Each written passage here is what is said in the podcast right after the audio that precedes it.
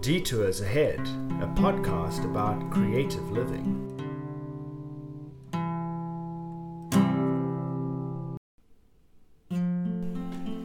Hello.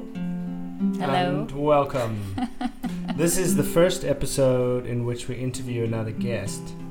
And uh, we had a fantastic guest, Dr. Stephen Schuler, also known as Steve.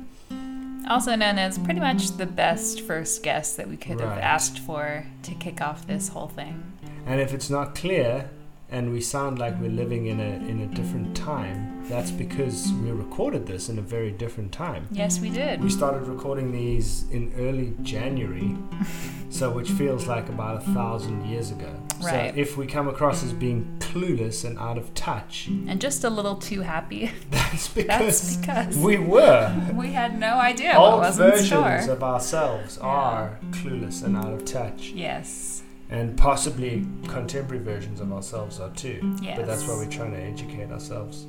Wow, that got really deep. Yeah. So back to Stephen. Okay, and uh, so, yes, our first guest, a master craftsman, Mm, makes things out of wood, Mhm. amazing things. yes. Um, and even if you've never thought about woodworking before, you will get a great sense about how a creative, artistic person thinks about the work that they do and brings passion to it. Yes, and also balances other aspects of life. On top of being an incredible craftsman, Stephen is also a professor, he's a father, he's a Milton scholar. Right. So he's got a lot going on. And by Yes. father, I mean he's he's got quite a brood going on there. so he's a busy man, but he also makes the time to create. Exactly. So, and he gave us two spoons. Yes. Two beautiful spoons. Yes. Which we use every day. Well, you use because I don't really cook, Right, but you I use. use every day. and I wash afterward. They're amazing. They are. And um, We're gonna put links to to those, to his work, places where you can find out more about him. yeah, And this is our first interview. yeah, So sit back, Sit relax, enjoy. enjoy.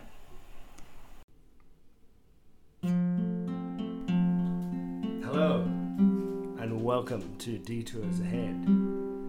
Tonight we are here with the legendary Dr. Stephen Schuler. Welcome to the show. Oh, hello, Michael Elizabeth. It's a delight to be here. Thank you for coming all the way from your apartment, your house in the beautiful suburb of Chickasaw, where we live as well. Yes. How long have you lived in Chickasaw for? Oh, this is my 12th year, I think. Your 12th year. Yeah. Wow.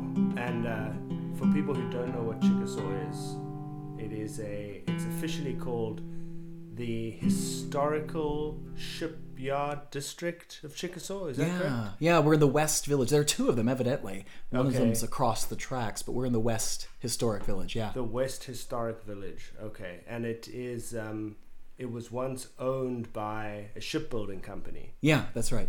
And these these houses were lived in by the employees of the shipbuild of the shipbuilding company, and they are quite beautiful houses. Yeah. Some of them dating back there hundred years old. A hundred years old last year, actually. Uh, we think ours is in 1918 or 1919. Beautiful. Yeah. Yeah, our house has a similar. It has a historical badge stuck on the outside of it, um, and it's it's quite a magical neighborhood. There are as many cats as people That's true. that live in this neighborhood. I'm sorry to say some of them are probably mine. Oh, they are. yeah. Well, three of them. Oh, So- okay. And there, there, there's literally some houses you walk past there, and they're just cats that live there. Yeah, that's not mine. That's not yours. no. Okay. Now, the children, many of those are mine Yes. too. So, Many of those are yours, yes, but they're they're um, better behaved than the cats. I hope so. Yeah. when I'm looking, they are. Yeah. okay, so if you so what is your first of all for those of you listening who don't know who are not familiar with Dr. Stephen Schuler, what is your day job? How would you describe it? Well, my, my day job. Well, when I when I tell my children what I do, I tell children that I teach people to read and write.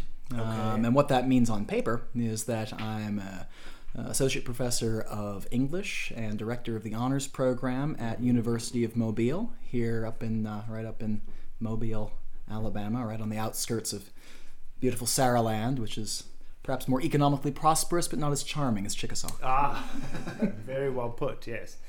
Okay, and um, what is the honors program exactly? Oh, I know. Well, some people don't. This is called Detours Ahead, isn't it? Yeah. Yeah. So the honors program is a wonderful thing. It's a it is a community of faculty and students who are uh, united in seeking the truth of things in love, um, and it's uh, it's an accelerated academic program. Um, and so instead of taking some of your entry level uh, English composition courses, you take seminar style great books courses. Uh, you read books of philosophy and theology and literature and uh, all kinds of other subjects, uh, art and music, uh, things that really matter. And you, you come to class and you, you talk about them. And sometimes you argue about them. Uh, and of course, Michael, you're uh, you're you're you're uh, teaching one right now. I am teaching so one right now. yeah, we're the interview has been called. yeah Tell me, what is this thing called the honors program that you happen to be in teaching in. in? Yes. Um, Well, that's part of my, my, my job is to rope other faculty members Right. into it uh, and keep people engaged. And it's uh, so it's been a delight to have you uh, have you teaching in it too. By the way, it's been yeah, it's been the highlight of my academic career. I think. well, I'm The very pleased to hear that. Yeah, the students are extremely engaged. They are. They And I- read the books. At least some of them do. yeah, Enough that you can have a very constructive conversation. Yeah. hmm Um, I think it was at one of those honors parties where I first discovered that you had a wooden pipe. Ah, so I do. And several actually. several, and then I learned that these pipes had been carved by your own hand, Mm.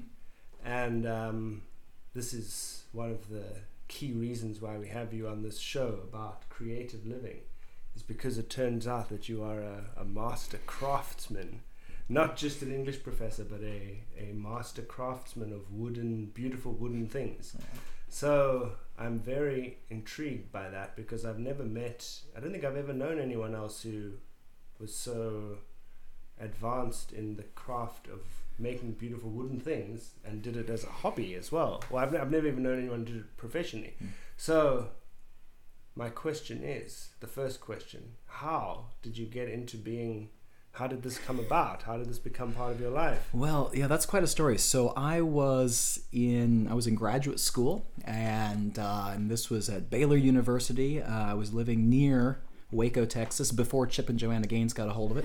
Um, and so, and I'm sorry, I, I love what they've done with the place. Yes. I really do. Um, Uh, Elizabeth is a so- big fan of theirs and well, introduced me it's- to them. So, Well, it's yeah. it's yeah. Well, it's much better than what Waco used to be known for. Those longtime listeners may remember David Koresh and all that mess. But um, yeah, much better to have uh, to have the the fixer upper thing. So uh, anyway, um, but what I was doing was of course I was I was studying literature and I was accumulating a, a massive amount of books and my uh, my bookshelves were uh, were struggling under the weight of books which you know these particle board things that you buy at Walmart they, they tend to do that after a Right. while We have some in our house. Yes, yeah, I, I noticed on my way in. Um, and so, yeah, it's uh, you, careful. It, it can be a gateway drug. So, Okay. as, as Providence would have it, uh, near Waco uh, is is a little place uh, called Homestead Heritage, and what they do there is it's a it's a religious community, but it's also a, a living craft village, and they. Uh, one part of their mission is to keep alive uh, crafts, and so they teach classes in gardening and pottery and bread making, and as it happened, woodworking. Uh, I happened to be there for an event uh, with some friends, and we got talking to the people there, and they they were they were talking about how if you if you take a few classes with them, they can teach you some basics in joinery and uh, putting in shaping two pieces of wood so they fit together nicely, uh, and, and in a sturdy way that won't come apart. And uh, so I, I ended up taking a couple of classes with them, um, try and then and then of course my problem was that I. Um, I didn't have any kind of a workshop. I was living in a single wide trailer in the middle of a uh, in the middle of a cornfield, and so Literally? um, literally yes, Okay. yes. There was a cornfield on one side, cows across the street, um, hayfield on one side, little Baptist church down the road. It was Perfect. truly. Yeah, truly picturesque. So I, yeah, we, my, my wife and I started our married life in a trailer. Okay. Um, things have gotten better since then. yes. Uh, so anyway, so but my problem though was was trying to do that in my little in my little trailer, most of which was carpeted, and of course woodworking makes a terrible mess. Um, all the chips and things like that. But um, my my wife is is both handy and understanding. Uh, so Grace allowed me to. Two important qualities. Well, I think so. Yes. Yeah. Uh, so, um, uh, so anyway, Grace uh, allowed me to, and encouraged me, in fact, uh, to to construct this tiny little workbench, two feet long and 18 inches wide, uh, as a kitchen island, which was the only place in the in the house that didn't have carpeting. And so I, I outfitted it with a vise. I bought a few hand tools as I could afford them, which which wasn't much as a grad student, as you know, um, but you know one or two at a time here and there, and and started uh, started working wood. I also. Uh, um, I also spent an awful lot of time trying to do some research online, trying to connect with people who did this kind of thing. Um, you know, most of the time when you do woodwork, you you, you have a you know a, a big shop you know maybe a garage or something that's outfitted with a lot of a lot of big machinery. And, and the the job of the worker is to just you know set up the machinery and then feed the wood through and let let the machinery do all the work. Um, which is a fairly modern way to do it. Nothing wrong with that if that's the kind of thing you like to do uh, tend machines all day. Um, but but I don't. I, I like to like to do it a do it a different way. So I, I learned to use traditional hand tools, mostly by reading online. This was even before YouTube was a big thing. Oh. And uh, and and so yeah, a lot of reading and a lot of experimenting and a lot of things gone wrong, but but learning with every little project how to how to use the tools, how to take care of the tools, and so uh, to this day, I mean, I can fit most of the tools that I need every day in uh, in a tool chest that um, uh, that is uh, oh, it's about two feet high and two feet deep and maybe three and a half feet wide, and, and that's that's my toolkit. Um, yeah, for most things, I, I have a couple of mach- machines now uh, Okay. that I that I do use that speed things up Okay. uh, substantially. Wow, and this this this genuinely is me hearing this for the first time. Yeah. I'm, I'm not pretending not to know this. Um, I had assumed that you'd grown up doing it. Uh, that you were like it, that, that it had been something you just sort of learned from your father or mother or something. So now I know I know you actually taught this to yourself later Yeah. in life. I'm even more impressed. So okay, Well, the funny thing is, yeah, my, my, my father my father's a physician. He knows his way around the human body really well, but uh, but he's not handy at home. My mother was the one who did you any. wouldn't dissect thing. bodies in the in. No, but but you know the funny thing is that I, I do have it back in my in my blood. Now my grandfather, I had a grandfather who was pretty handy. Uh, I inherited a couple of tools for him, but my great grandfather um, was a craftsman. He was an entrepreneur and uh, all sorts of things. Um, but he he had a whole shop outfitted. He, he built himself his own kayak, um, which I saw hanging on a, the wall of a garage once. And yeah, so it's it's there somewhere. somewhere hiding in the genes, yeah. waiting to be expressed. Yeah, but the only thing I ever did building wise as a kid was was nailing together a few you know bits of old barnwood to to make tree forts. Yeah. Um, and uh, yeah, because we, we I'm lived not out. sure that I even went that far. Yeah. I may have just nailed one plank to another plank and thrown it into the water.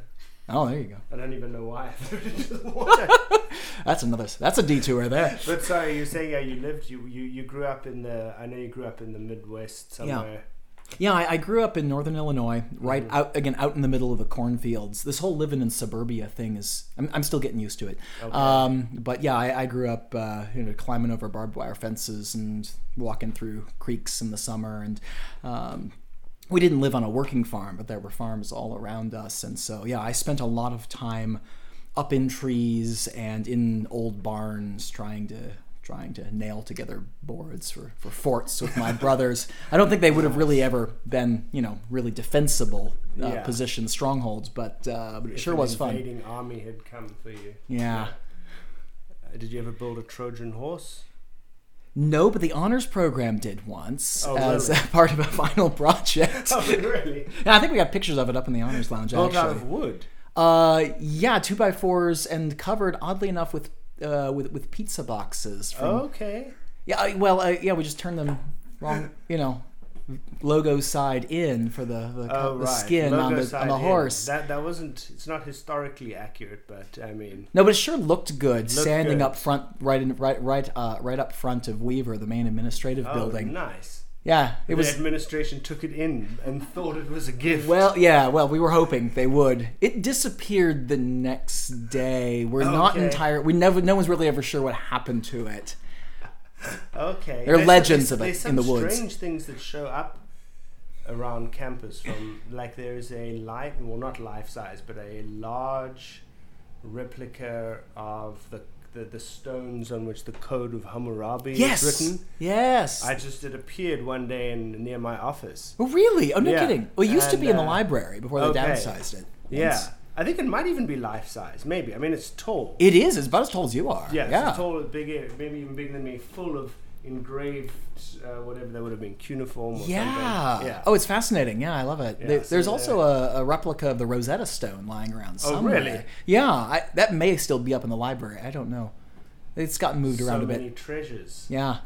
We Don't- yeah. Don't even start me on the, the busts of Shakespeare and Lord Byron that used to be in one of the galleries. Shakespeare, I understand. I really don't know what a Baptist university is doing with Lord, Lord Byron. Byron. Stirring up some trouble. hmm Okay. Um,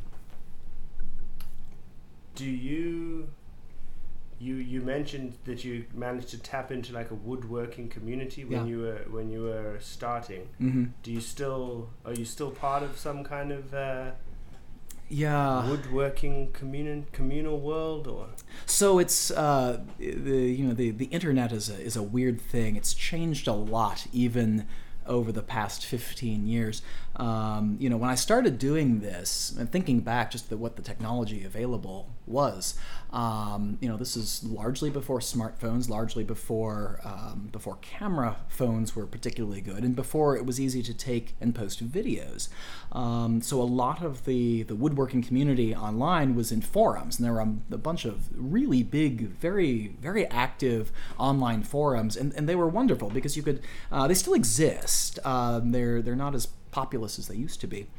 Um, but they they they you know you could uh, you could you know ask a question hey i'm trying to do this. What's the best way to what's the best finish for this kind of product you know project? Or you know what's the you know I'm, I'm looking at this kind of tool. Has anybody had any experience with this particular brand? And you'd get you know 10 20 replies and sometimes they would start arguments over it and that's what that was lots of fun.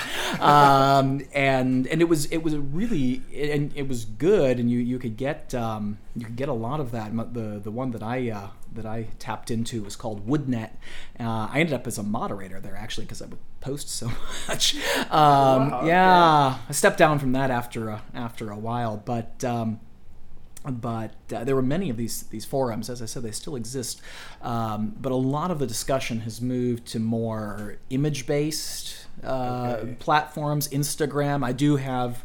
Uh, I, I do do Instagram, Steve underscore Schuler, if you want to follow me.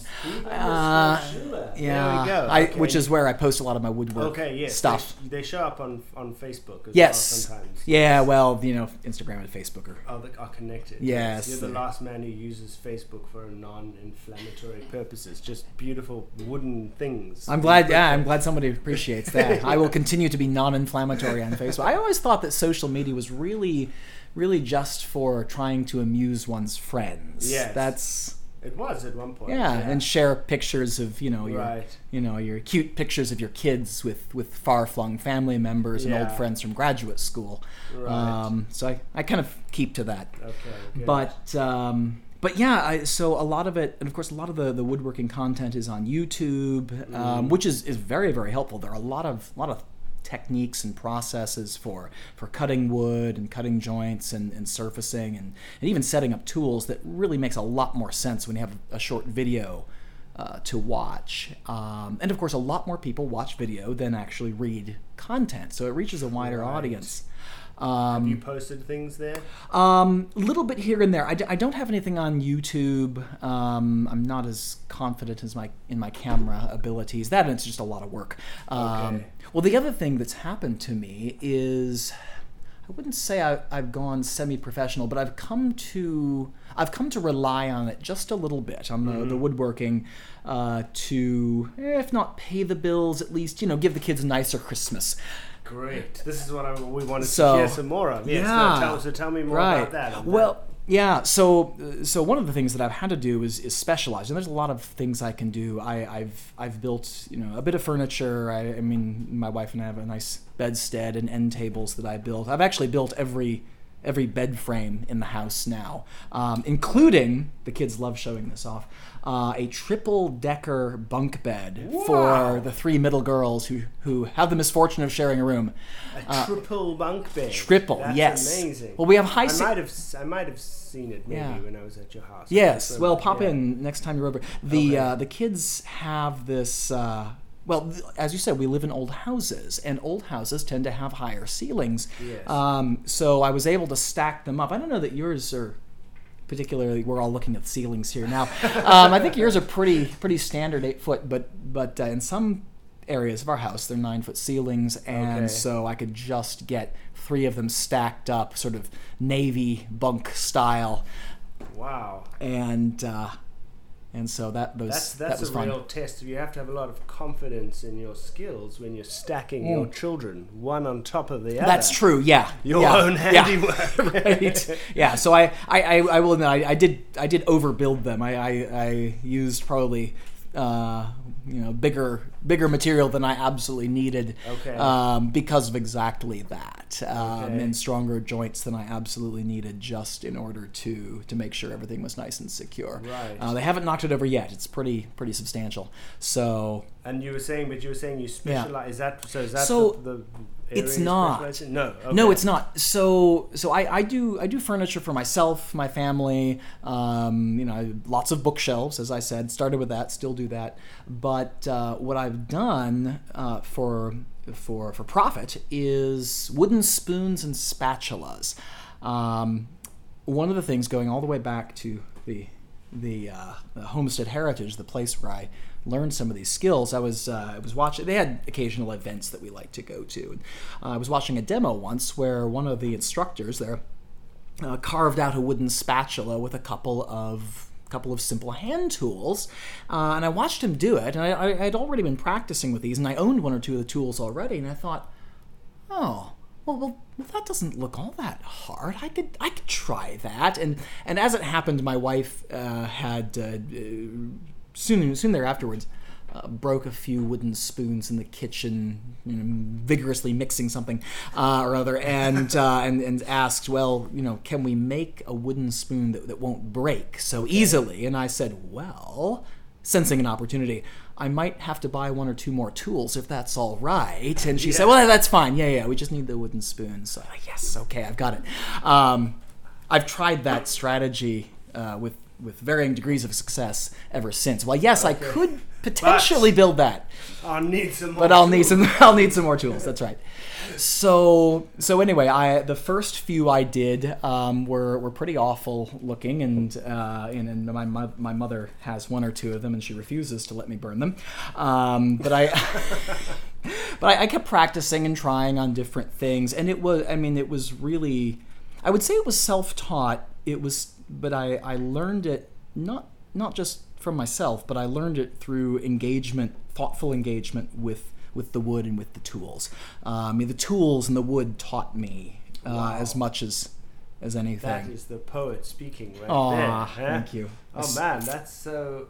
What is there a like? You, you had a, a spoon that broke. So is there a special kind of wood that you were Oh, well, you need to, to, to make something unbreakable? So it's not it's not so much about the wood itself, um, although some woods are definitely stronger than others. Some woods are Um, you know, some woods hold up better to constantly being wet in the kitchen than others do.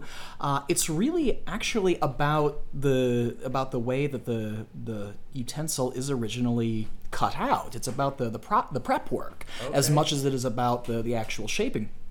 Uh, because if you've uh, and we're, we happen to be sitting at a table that's wood that's got some grain here, and you can see that the grain runs in a particular direction, mostly straight. Although in a lot of pieces of wood, if you pick them up, you'll notice the grain will run, you know, in all of a sudden it'll take a 30 degree turn or a bit of a curve here and there.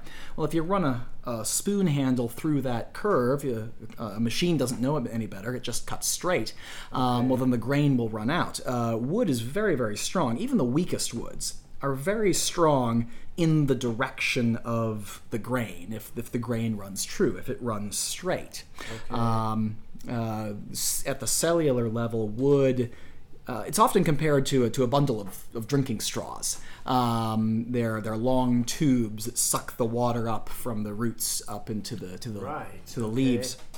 Uh, and so these these uh, these uh, if you if you follow that um, and, and cut your your your spoon handle out to follow that, then it's very strong. I mean, you, th- even think about you know how much force it takes to say break a pencil or even a Right. toothpick, which is you know which which is very very thin. Um, so uh, so if you, you let the grain run true, then it works. But of course, if you're you know if you're in a factory and you're making hundreds of these things a day, you're not really looking to see oh let's orient this particular spoon so the grain wa- runs true. Okay. You're just running them out of board after board after board, and some of them the grain will run true, some of them will, will run out. It doesn't really matter. You're just after maximum production. So, uh, so what I do is, uh, if I can, I can't always, but if I can, I start from the log. Uh, usually a, a log uh, from a tree that's gone down somewhere, or some, you know, somebody's had a had a tree come down in their uh, in their yard. Uh, um, actually, some of my some of my best wood came from an old pecan tree that uh, the neighbor of ours uh, took down some years ago and hauled it off and and I, I got the log and uh, started splitting it up. And long story short I used a lot of it for uh, for spoons. I used some of it for my my uh, my tool chest and a lot of other things. So uh, that that log is spread throughout my Amazing. throughout my house. It's it's wonderful but but it, it really does come down to how you how you begin that that process So that goes. That's where the phrase "with the grain." with the grain absolutely well and Amazing. and I know this doesn't help our listeners. However, if you'll if you'll pardon some of the some, some noise, I brought along a couple of these. Oh, Just so you could see some them. Spoons along. Yeah. Okay. So Awesome. so what I've got what I've got in front of us uh, is a is a light colored spatula. It's a fairly sa- uh, simple thing. It's made out of soft maple from a tree that came down um, in the yard of a friend of or neighbor of a friend of my parents. I think I got that right, and uh, I got a hold of it there. And and the the grain is is uh, looks fairly plain from back there, but you look it's it's nice. But you'll notice that the uh, you can draw you you can see the lines if you look closely in any spoon you can see the lines of the grain and you can see that it, that you know it runs from the, the end of the handle all the way up to the business end in a straight line and that's a that's a spoon that, that really just won't won't break Won't break. yeah no matter how much you do that Did you know? So- I did not know any of this. This Yeah. is amazing how ignorant one can be of things. So you have to find a. Um, so if you were looking Mhm. at a piece of wood, and the grain suddenly went strangely off to the side, yeah that would be a part that you wouldn't you wouldn't you, you wouldn't So use. I, I either wouldn't use or I'd set it aside for something else. Or if I were feeling really creative, I might, and I have, I might try to actually uh, modify the utensil to, to follow that grain uh, and just get something with a handle that's slightly curved or slightly twisted and just try to do something really unique with it. Uh, and in fact, some of my, and I wish I'd brought more now, um, some of my most fun ones uh, unfortunately, most of which I've sold, uh, but some of which I have. Uh, some of the most fun ones that I do uh, do require me to, to follow out the grain a little bit and and follow it around little curves and really uh, and and sometimes yeah sometimes you just get something really just fascinating and unique out of that. Amazing. This is the other one you have here. So the It's other one- dark, much darker It wood. is. The, so this one here is. Um, this is a, a small spoon. It's made from black walnut. Uh, this particular tree came down, I helped take down actually, in my in law's backyard up in Indiana. And uh, I stored the logs away, most of them in the back of my, my father in law's shed. And uh, every time we go up to visit them, I'd, I'd take a few chunks and stick them under the seats of the minivan um, or in the back under the suitcases. And, and eventually I brought back uh, a couple of logs worth uh, over the course of about five years of family vacations. Um, and so this one, uh, this this one, as you can see, again the, the grain runs pretty true from the from the end all the way to the end. Right over here in the handle, you can see it. Uh, it curves just a little bit, but not enough to compromise the integrity of the spoon. Man, that's amazing. We Yeah. can actually we can put take pictures of these and we'll put them up for people to look Oh, at. sure thing. Yeah. That sounds And- great. And, then of course, as you said, Stephen underscore Schuler. If you want to see uh, more of this one. Yeah, Steve. Yeah, Steve underscore Steve underscore yeah, underscore Schuler. S C H U L E R. On Instagram. Now, so so so so so you make these spoons hmm and you sell them. Do you sell them in, in a, at a marketplace? Do, can people buy them online or? Oh, that's a great question. So, my favorite place to sell them is at little local craft markets, farmers markets. Chickasaw has a little uh, monthly uh, craft uh, farmers market. There's usually about a dozen of us vendors out there uh, on, a, on a Saturday morning, uh, about once a month, and it's it's a lot of fun and. Uh, I get to know people in the community, so that's a great one. There's a there are a couple of other craft markets that I do uh, from time to time here in the area. I really love selling them uh, in person when people can pick them up and and hold them and feel Right. feel how they how they feel in the hand. The wonderful thing is I, I do each of these with hand tools. Each one I have templates that I use. I have some patterns that I found. That was one of the one of the really uh, really difficult things I had uh, right at the beginning. You know, you make a spoon. Sure, everyone knows what a spoon looks like, but but but do we really? I mean, how long is it supposed to be? How how wide is the bowl supposed to be? Supposed to be deep? Um, you know, how thick is the handle supposed to be? What are the dimensions? And after uh, after a, a lot of experimenting, uh, I, I hit on a few designs that that worked, and I realized they worked because they were the ones in my kitchen that I reached for all the time, that I kept using. And after a while, I thought, you know, I the ones that I keep using, I'll bet other people would like them too. So. Yes. I, I made myself some templates based on those and started replicating them. But even so, because they're all done individually with hand tools, each one is a little different. Each one is a little bit different in thickness, uh, in width. Each one hefts a little bit differently, balances a little bit differently. So one that's just just you know perfect for one set of hands might be feel a little little clunky or a little delicate for for someone else. So I- I'll have to buy one and take it back to South Africa for someone. Oh, there you go. As a gift. oh, that sounds like a plan. I now that I've said that on, on, a- on, a, on a recording, I can't back out of it. you can I? you can always edit it out. no, I, I wouldn't do such a thing. Good for Do you. Do you? Um, I, well, you asked if I do them online. Yes. I, I will sell them online if people want to to get in touch with me. They can uh, they can message me through Facebook or Instagram, and I'd be happy to show them what I have. I don't have a website. I used to sell through the Etsy uh, platform, but uh, Etsy has gotten kind of overcrowded with much bigger operations, and uh, and and it, it got to the point where it was a lot more trouble to take pictures and post them and and write descriptions, uh, and and and then I was still selling, trying to sell th- things that people mostly buy once they pick up in person. Um, the the picture the pictures can get get nice, and I I had to learn to take pictures of these things um, that way. That was a that was another whole rabbit hole I had to go down a few few feet before I kind of figured out how that worked. Um, but um, but truth be told, I don't really like selling online. I will, of course. Mm-hmm. Um, happy to, happy to mail them. I've, I've mailed a, a pipe as far as oh good heavens, it was one of the Balkan states. um, some yeah, some I fella. was, I was as a joke. I was going to emailed me. to Russia or something. Very, it was Yeah, close. It was, yeah, it was some something. Oh, good heavens, I don't remember. Anyway, um, Okay. that's I, I, as far as I know. That's that's as far as they've gone. I, I might have had one or two end up in England somehow. Uh, people taking them over. So so South Africa, I think, would be a new a new new location. location for me. Yeah, I'd be delighted to have one And, go there. um, and so do you do you, are, are pipes? You make do you make a lot of pipes? Mm. Oh, and well. So I, well? I yeah so I went I went through a I went through a, um, a phase where I was I was making uh, I was making a few tobacco pipes um, and I, I haven't made one recently um, there uh, that's another it's another oh boy that was another whole rabbit hole Is that those look diff, those look complicated? I mean, this looks Oh, they are. as well, but a pipe as well. You have Yeah. to.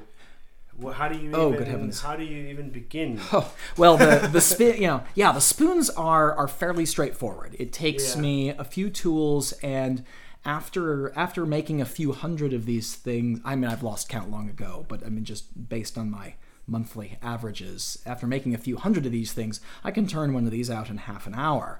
Um, one of these spoons. I mean, that's if that's working hard and quickly, if the wood behaves. But uh, yeah, making a pipe takes hours and hours, and it's it's a it is a long and complicated process. Um, it all started when um, when a friend of mine uh, who was a pipe smoker dropped a uh, a, a block of, of wood with a stem stuck in it on my desk at work and said, "You need to make yourself a pipe. You're an English professor. You need a pipe." Of course, yes. Right. So clearly, clearly, this was a need in my life. Um, yeah, my wife was not particularly thrilled with the idea of, of pipe smoking, so it's not something I really do. On a Um, regular basis. no, no, I know. I, I I learned how just so I could I could make the pipes.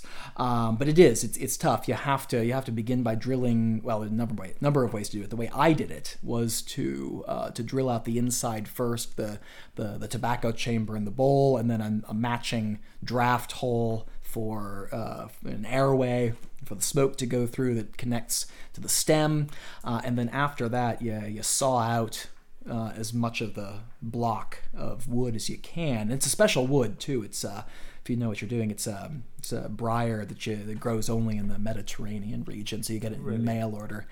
Yeah, um, you can make it of other things, but that's that is hands down the best best organic pipe material. Material, probably the best pipe material there is, aside from some clay, which is rather delicate and smokes very well. You know the you know the, the, the clay pipes they dig up in these archaeological Oh, right, excavations yes. from the you know seventh, 16th, 17th century. Yes. Um, but yeah, it's, it's quite a process. Takes a lot of rasp and file work, and frankly, an awful lot of sandpaper work, going from coarse grit to fine grit to you get a mirror finish on it because the, the briar wood finishes up so it finishes up beautifully and and if you apply a, a stain to it, it it really brings out some some absolutely stunning grain if you get a nice block but it is an awful lot of work I Okay. I say so it's it's been one of these things that I've done off and on here and there um, and you have some pipes. I've seen them. I do. I do own a few. I've a even few. tried to smoke from one. Once. Yeah.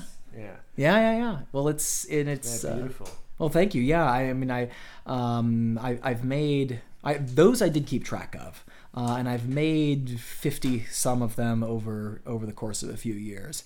Um, and even now, I'm not. I would say I'm not particularly good at it. Each one is a real challenge to get right. I, I follow a lot of uh, a lot of professional pipe makers on Instagram, um, and of course these are guys who are selling pipes for you know 300 400 dollars a piece. Um, yeah, mine mine are not that. Yes. Oh, and they're and there's some of them are just absolutely Beautiful. stunning, gorgeous. Um, something I learned about them though, it's it's not just about the execution. The the shaping of them is a real art. There's a there's a certain there's a certain set of dimensions that you really have to hit. Um, and if you you're just a little bit off, um, I mean it can smoke okay. But uh, but someone with a good eye will look at it and say, hmm, not quite right. Okay. Uh, but it taught me an awful lot about trying to trying to get dimensions right and using actually even ratios uh, to and laying out ratios. Um, you know, so uh, you know a bowl might be as you know might be three times as high as the the stem is thick, for example, and that looks right to the eye because Okay. there's a there's a ratio there. Um, or the bowl, the pipe of the, the the bowl pipe might be you know twice as wide as the as the stem is high, uh, and so that three to two to one ratio just really attracts the eye in ways that uh, we kind of all know intuitively. And if I set a bunch in front of you and there was one that hit that ratio, you, you'd be drawn to that one, and naturally, uh, our eyes Okay. do that kind of thing. It's yeah, it's it's amazing what, what you learn when you go down these little rabbit holes. Incredible. Yeah. I'm hearing so much about like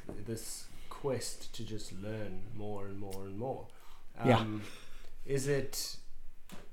How has it um, changed? Does it? Has it changed your approach to life in some way? I mean, it takes up a large part of your time. Hmm. Yeah, I suppose. It does. and do you do you love? I mean, you obviously enjoy it. Yeah.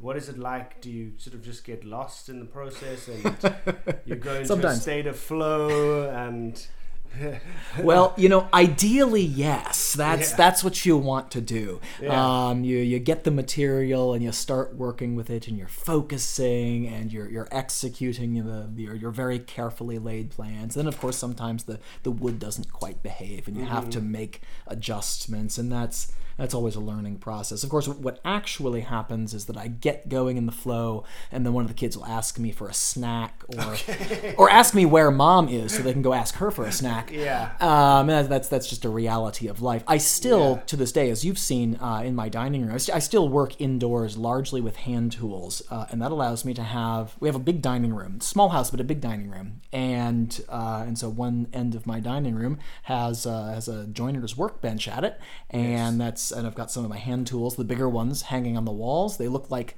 Uh, they, they look like the decorations down at the Cracker Barrel, except these are all functional. yeah. And so it gives your house a feeling of being not from another time, but sort of just out of time, like para- if living in a parallel dimension where the rest of the world yeah, is going on, but your house is somehow preserved in a in a in a, in a better a- time in a- warp. in a time warp in Yeah. a good way. Well, it- in a, it does. in a good way. it does it does feel like that sometimes um, and and that's you know that that's something that that my wife and I I think have kind of half intentionally half unintentionally cultivated is that you know there are certain parts of we all get I think get nostalgic especially those of us who teach literature Yeah. uh, get kind of nostalgic for certain parts of a bygone era not that we'd actually want to live you know back when there was no indoor plumbing for example or or no no uh, you know vaccinations or antibiotics. But uh, but but there are parts of our history just because we put a you know put the the bad parts of our history behind us doesn't mean we can't embrace and even be grateful for a lot of the the good parts much of which has been lost in in the rush for progress and efficiency and, Right. and you know industrial level production you know which is which of course has done us you know good. I mean we're sitting in you know rooms with air conditioning and i would i for one would never have lived in the south. I would never survive in the south without air conditioning. Um, i think honestly i think the south the air conditioning's made the south habitable. Um, i mean i think it's made it possible to have cities like atlanta as big and houston as big as they are. Um, i don't think they'd ever gotten that big had we not been able to to air condition. Um, but um, but at the same time, I do like to preserve some of the best of the past that I that I can, and and on, I find that for myself at least, doing things in these old ways with hand tools um, allows me to do things in ways that that other people can't do, and frankly, it gives me at the the uh, the farmers markets and the craft markets gives me a competitive edge um, because you know yeah. because I, I'm doing things in ways and I can do things in wa- uh, in ways that other people can't. I mean, if you, you're looking at some of the you know one of these spoons that I've picked up, um, you know, it's not just any machine that could could crank this out. If you look at the, the the contours of it, for example, the contours of the handle, the variations in the width and the thickness, um, you'd have to have a very sophisticated machine to be able to replicate this. But the only thing it could do is replicate exactly this every time. There would be no variations, and it would become lifeless. Uh, and so, what I can offer people is something that is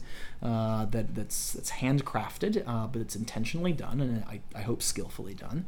Uh, and it's but but every piece is unique, and so so it does. It gives me a competitive advantage.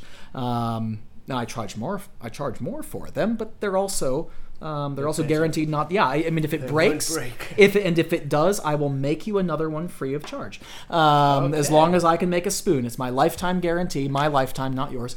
Um, but As long as you're still able to As make a long spoon, as I can. replace the spoon. and you know what? Uh, in in I, I think I started doing this about 13 years ago.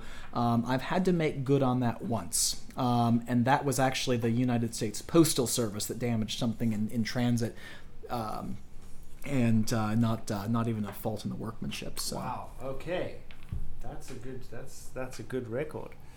Have you? Um, I had I had actually assumed you'd grown up doing this as a child, but now have you taught? Are your are your children learning some of these skills from you? Do they have any interest in it? So you know they do. Some of them do, and something I did learn growing up, becoming an adult, is that Mhm. know, was that we we tend to to pick up some of the the, the, hobbies, even the obsessions of our parents. Um, sometimes even those that we didn't really appreciate as kids. Um, my father, for example, is an avid gardener. Uh, He loves planting gardens and planting, and oddly enough, planting trees. I like cutting them down. Um, That's a symbiotic relationship. It really, yeah, yeah, it is. It is. Yeah. Um, none of the ones that he's planted are yet ready to, to, Okay. to cut down, and of course, But as soon as they are, somebody else owns that. out. Somebody else owns that property now. I think so. I, I okay. Yeah, that's all right. But um, but yeah, I I, uh, I think. Um, my goal is to teach a lot of my kids, to teach all of my kids, I have five of them, um, to teach them all the basics. Now, my oldest one, who's 24, uh, she can make a spoon. Uh, she's learned how to do it, um, and um, she's it's not her favorite thing to do. She does other kinds of, of crafts, but uh, but she was able to, to build herself her own bookshelves for her room, um, to build her herself uh, things that she needed. In fact, she just got finished building herself her second dresser. Um, she built a dresser a couple of years ago, was unsatisfied with it, so sold it to a friend and built a new one. Um, that she thought was was better done uh, now that she was more confident in her work, uh, less rushed. And so yeah, Natalie uh, Natalie was able to do that. Um, with I mean, and I. I, I helped her with bits and pieces, and of course she used a lot of my tools. Uh, but she also has a, a pretty pretty good uh, toolkit all of her own that she's picked up over the years. Um, and now my, my younger kids are doing this. All of my younger kids have made something, and so they've all made oven hooks uh, for, for pulling out and little wooden hooks for pulling out and pushing in your oven rack. Um, and they've all done other things uh, with wood. My when I was making just uh, last year, uh, my my son, who was then six, uh, was helping me out uh, drive screws for his uh, his little bed frame that we were putting together, and so yeah, each one of them has helped me in different ways, and and so I, I'm trying to pass on the the principles, the fundamentals. This is something I've learned too, is that. Uh, whether it's woodworking or whether it's you know doing what we do every day, working with with words, um, we uh, I've always wanted to call myself a word worker, but I don't know if that's going to catch on. I think that sounds good. Yeah. Okay. But Yeah. but it it, it uh, but but I found out that if you master some of the fundamentals, you master watching the wood grain, if you master being able to to use a handsaw to cut to a line, to cut something accurately. Frankly, fifty percent of woodworking is, is learning to cut something accurately, um, learning to, to make an accurate cut, oftentimes with a saw of some uh, some kind, um, learning to smooth it out and, uh, and and get it to the right dimensions. Then you can do practically anything. You can get you know wood to, to fit together into um, into into bookshelves or into chairs or into barns or whatever else you, you happen to want to do. Uh, it's it's amazing what you can do, and that, that's one of the things that I, I really appreciated about the, the classes that I took is they really focused on fundamentals. Uh, the idea was not to walk away with um, you know a piece of furniture that you built. The idea was to walk away with skills, um, with some foundational skills in learning how this stuff uh, how, how this stuff works and how to how to put together uh, two pieces of wood in a way that, that will will uh, will capitalize on their strengths and and won't come apart under stress. Interesting. So, what if if there was anyone who was listening and they decided, hearing this makes me want to start woodworking? What would be the first step? Well, you know, for me, the first step is always doing research. I mean, my my you know rallying cry is always quick to the library. Okay. But um, so so for myself, of course, it, the, ma- the the the whole thing ra- uh, revolves around getting as much information as you can from a wide variety of sources and trying to figure this out.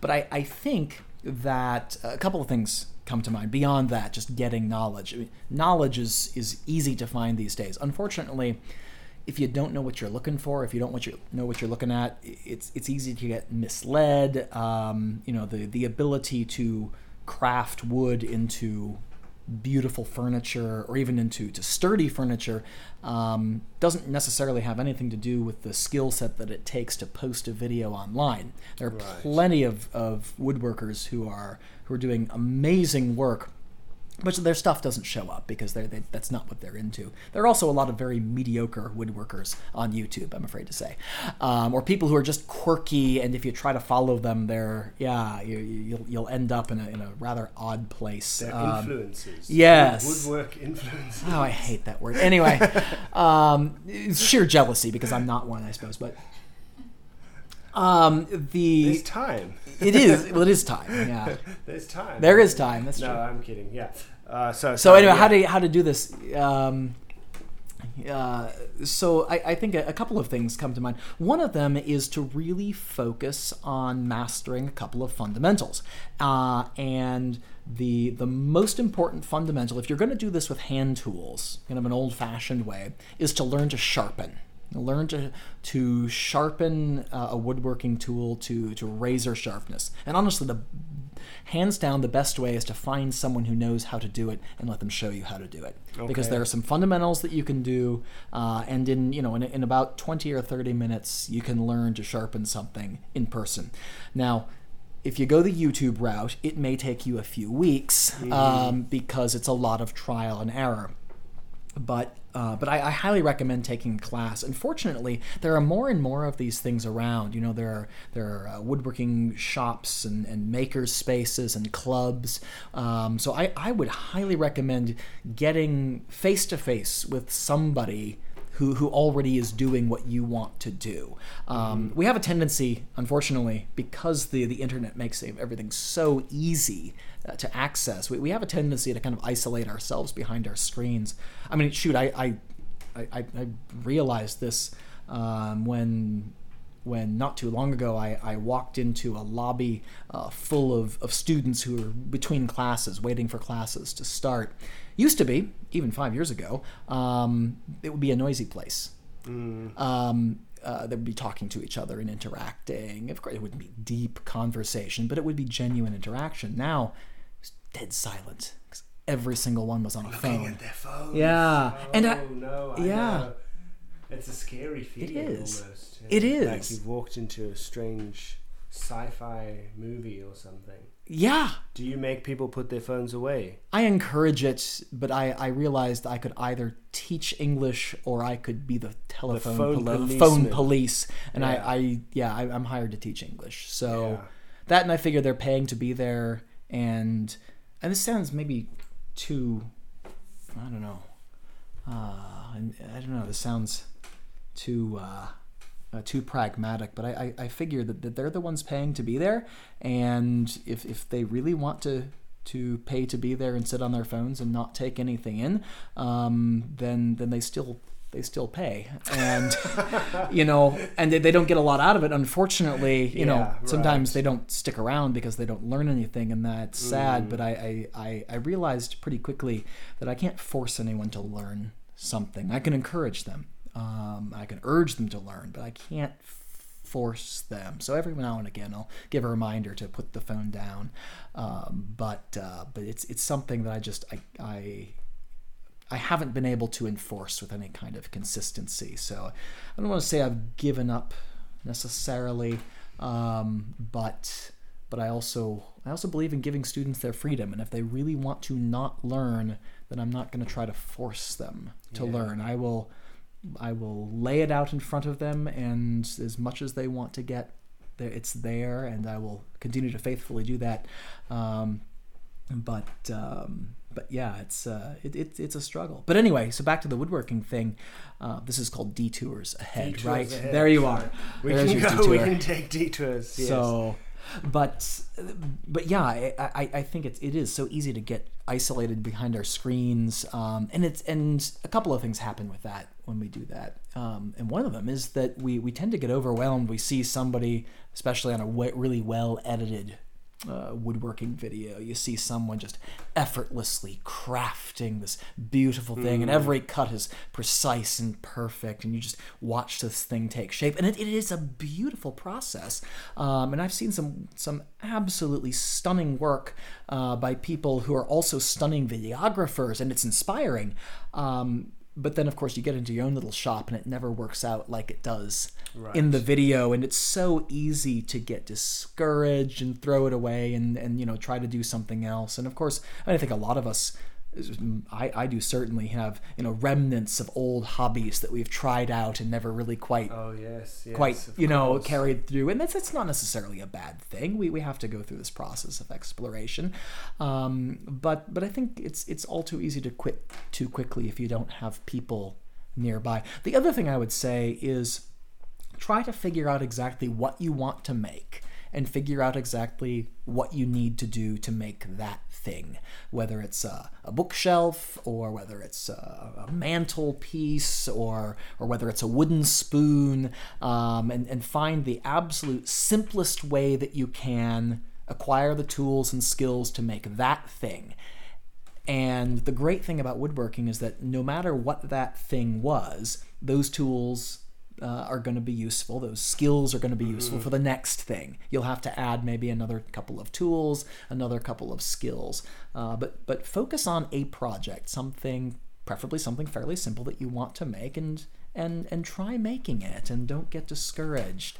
Um, it's a lot of fun. Of course, you know your family will be family will be uh, will be thrilled and amazed, and you'll be looking at it thinking, "Oh, there's so many mistakes. I don't know even why I bothered." And everyone will think, "You made this with your own hands. It's wonderful and beautiful."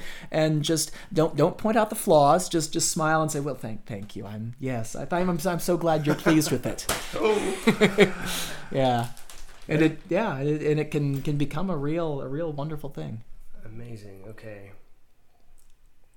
Let me think of one last question. So, for people who are not woodworkers, but they have creative projects, Mm. what piece of advice could you offer?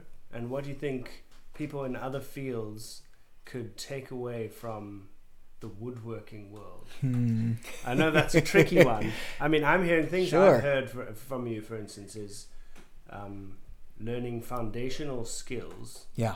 learning a, a sort of group of foundational skills that you can use to build on top of. Yeah. Finding a finding a finding someone who does what you do and Mhm. who does it well, does what you want to do, Yeah. and you can learn from them, as opposed to stumbling around in the dark by yourself. And Yeah. I think that's, I mean, that's useful for, for almost anything in life. I think Absolutely. there's, um, I've been trying to relearn the guitar now. I learned it as Oh. a, as a kid, and I've been doing this sort of YouTube route because, I mean, as you say, it's the easy way, the easy way to do Sure. things. Um, but it does, you, you do tend to get kind of um, stuck in a bit of a rut without having someone who has just that little bit extra knowledge that you do to help you and point out where Mhm. you're going wrong.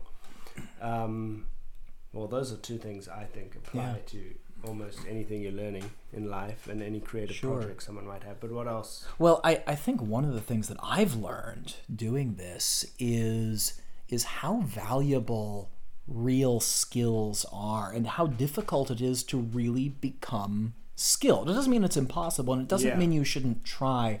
Um, you know, a lot of people shy away from from the difficult, uh, and that's understandable. We don't want to take on too many difficult things in our lives. You know, one or two things that are difficult at a time. You know, Yes. uh, you know, raising a child, writing a poem, Yes. uh, you know, carving a wooden spoon. That's plenty, right? We don't need to need to do everything in a difficult way. However, one of the things that this has has helped me to do is to have a real appreciation for for skilled labor in in other fields.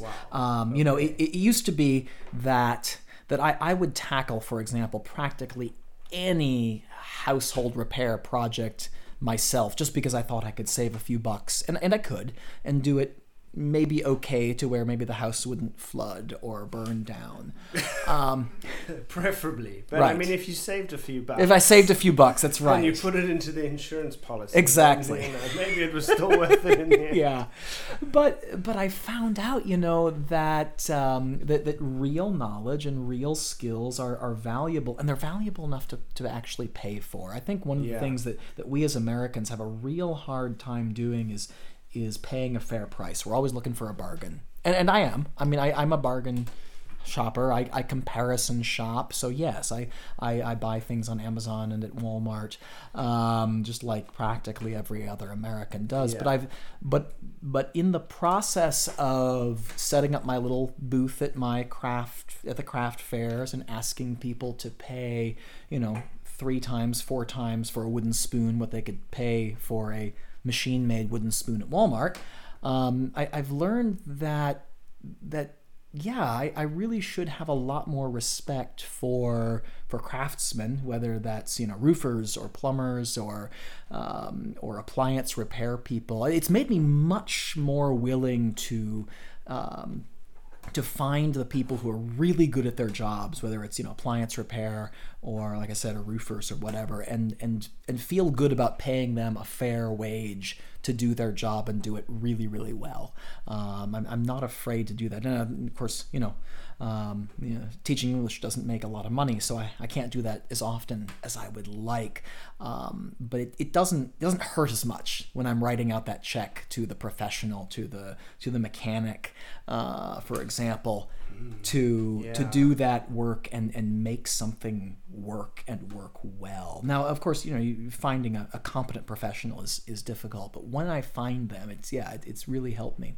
The other thing it's helped me do. Um, is is to to pay a lot more attention to to the difference between mass produced mediocre work that's really made to be sold rather than used uh, and work that's actually thoughtfully designed thoughtfully used and and made to to be used and made to last.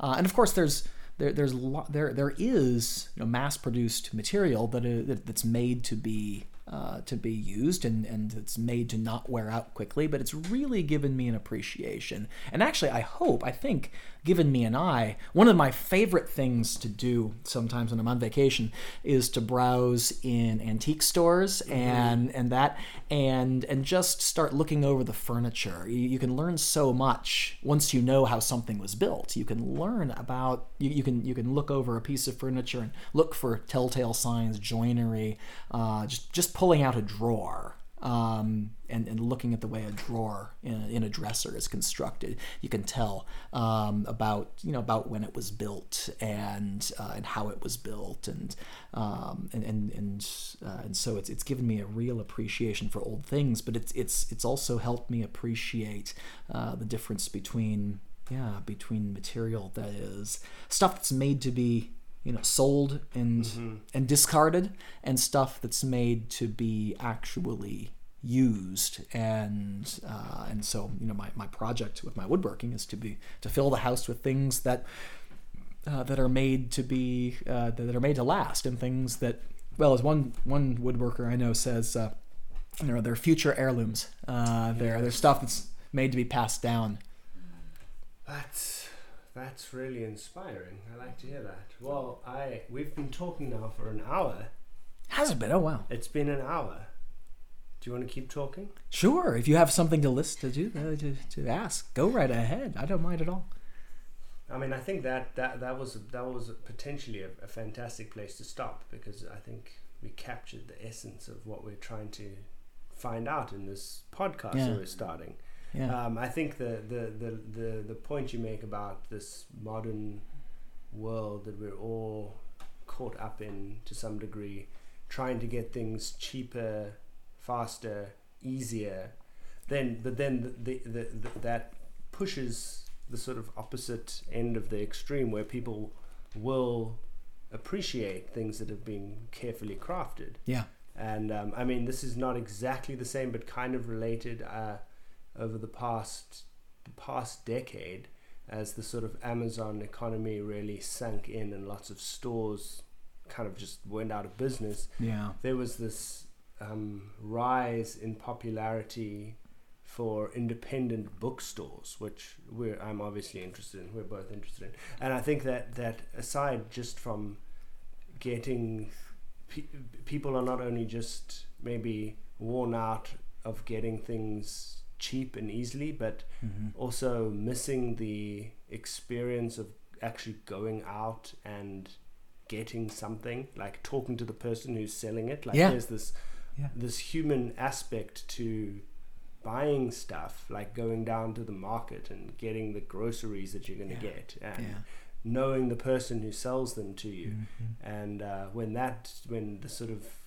when that disappears it's quite sad and i think people long for that Yeah. and maybe maybe it's coming back Who I hope say? so. i hope so Yeah. well i think i'm i found that really intriguing i knew only the absolute bare minimum about woodworking i found the details all very interesting and the the philosophical ideas behind it just as inspiring and interesting so Well, that's great. Thank you very much. I appreciate your coming down to talk to oh, us. Well, thank you so much for having me. It really has been a pleasure. Great. And again, if anyone wants to see these, Instagram, Steve underscore Schuler, and we'll put up some pictures of the work. Thank you. Detours Ahead is brought to you by Bayou Wolf Press, bringing you books with freckles and glasses. If you're a fellow traveler pursuing a creative life, we'd love to hear from you. Please send us an email at bayouwolfpress at gmail.com for questions, comments, or if you'd like to be considered for a future interview, give us a brief blurb about yourself and what you do. That's bayouwolfpress at gmail.com. You can find us on Twitter, Facebook, Tumblr, or go to our website at bayouwolfpress.com to learn more about us and receive updates on our podcast, videos, blog posts, and upcoming book releases.